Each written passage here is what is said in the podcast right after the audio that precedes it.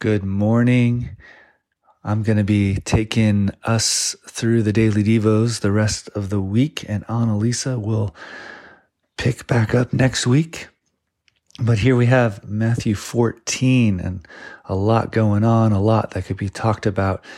But interesting, had come across uh, an interpretation um, through the Orthodox Church and their reference to the fathers, the tradition of the church, the early church, and how they understood this passage. And so there's multiple layers to all of the gospels, to each of these powerful uh, acts of Jesus. And so there's much to learn. And so one uh, uh, interpretation of this is that we see in the feeding of the 5,000, starting in verse 13, as well as the feeding of the 4,000, which is likely two separate events, but could be the same. There's varying interpretations there.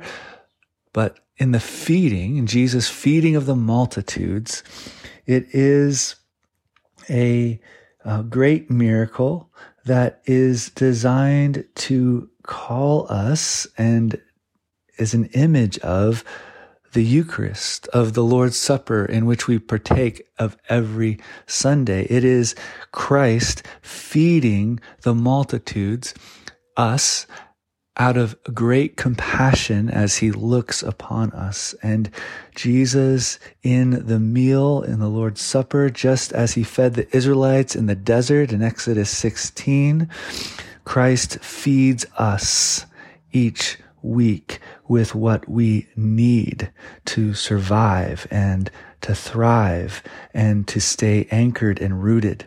And there's a spiritual interpretation given by the fathers uh, in the first couple centuries of the church that the five loaves indicate the five books of the law, Genesis through Deuteronomy, which are broken open in Christ and thus feed the universe. Isn't that beautiful? And the two fish represent the gospel book, the four gospels, and the epistle book, the letters written to the church, which equal the teaching of the fishermen. And then the gathering of the leftovers by the apostles in verse 20 shows that the teachings the faithful are unable to grasp, remain and are held in the consciousness of the church. So that's a beautiful depiction of how Christ is, as he says, the fulfillment of the law. In Christ are broken open all the treasures of the Torah and in the apostles' teaching, the fishermen who are trained and equipped and empowered by the Holy Spirit in their time with Jesus, they feed us in the gospels and the epistles.